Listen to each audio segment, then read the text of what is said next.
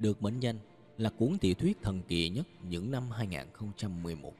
Ngay khi tập 1 vừa xuất bản đã tạo nên một cơn sốt trên thị trường sách Trung Quốc. Văn phong hàm xúc, cấu tứ kỳ lạ, tình tiết chặt chẽ, lúc thắt trùng trục, khó phân biệt thật giả, khiến người đọc có cảm giác đang lạc bước vào một mê cung cổ xưa, tinh vi phức tạp. Vừa không thể đi tiếp, vừa không phán đoán được mới là lối đi thực sự. Một bộ tiểu thuyết kỳ lạ với vô số thú vị, khiến người đọc không thể rời tay. Khai thác một đề tài hoàn toàn mới mẻ và kỳ bí, giải mã trận pháp, cảm bẫy ám khí.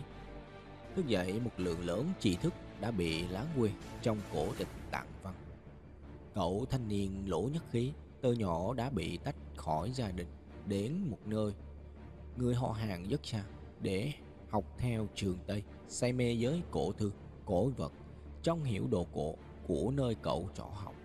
Cậu đã phát giác khả năng linh cảm siêu việt của bản thân.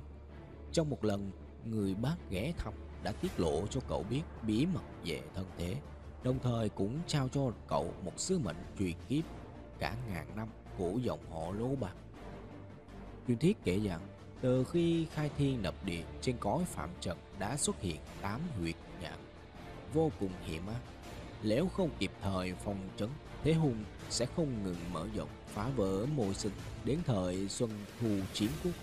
Một vị tiên tri đã tìm đến hai nhân vật tài hoa nối nạn là Công Thâu Bạc và Mặt Định, trao cho họ một sứ mệnh truyền kiếp đem tám máu vật chôn ở tám nơi phong thủy bảo địa để tích tụ linh khí.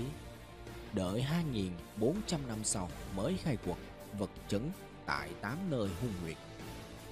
Ban môn và mặt môn đã dốc kiệt tâm sức, nực hoàn thành nhiệm vụ, để lại một lời thề nguyện bác bảo định cõi phạm